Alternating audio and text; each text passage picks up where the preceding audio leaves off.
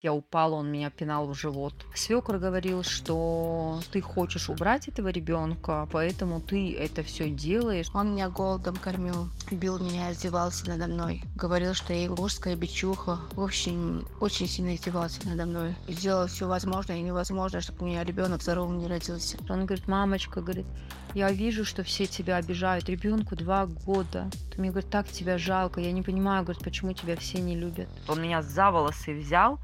И дверь наполовину стеклянная, и просто моей головой за волосы и разбила эту дверь. Я сказала: мама, если мне суждено здесь умереть, и если он меня убьет, то я умру здесь, рядом со своими детьми.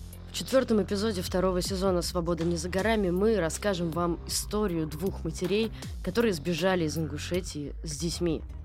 Насилие, угрозы, унижения, попытки отнять материнские права, сложности эвакуации с детьми – это и не только. Слушайте в новом эпизоде.